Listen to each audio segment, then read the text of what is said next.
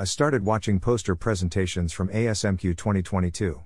The first one with a video recording was entitled Piecing Complement Together with Lego Bricks Impacts on Interest, Confidence, and Learning in the Immunology Classroom, presented by Joshua Beatty, Suzanne Balson, Mallory Greenlee Wacker, and Heather Bruns. Their research question was Does use of a 3D model help with student enjoyment and learning of complement?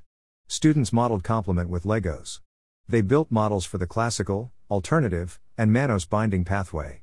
There were pre and post tests with multiple choice questions, classified by Bloom's level. The activity was completely optional and implemented in two classes Mike 275 and Mike 401. In Mike 275, students did not know about complement. The activity increased learning in naive students, and all students demonstrated learning gains in the post. With Mike 401 participants, the activity led to modest gains in long term retention, according to Beatty. The activity also led to increased confidence in the Mike 401 students.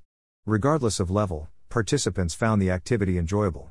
I was impressed by the statistics and comparisons the group did for this study. They included percentages of respondents agreeing, neutral, and disagreeing with statement, p values, and level of blooms for each question. The idea for this study and the questions asked were easy to follow, and the methods used were simple. The careful analysis is really helpful to emphasize how research questions and studies can be simple and yield rich datasets. How can an activity with Legos be carefully assessed? Photo by Carolina Grabowska on Pexels.com.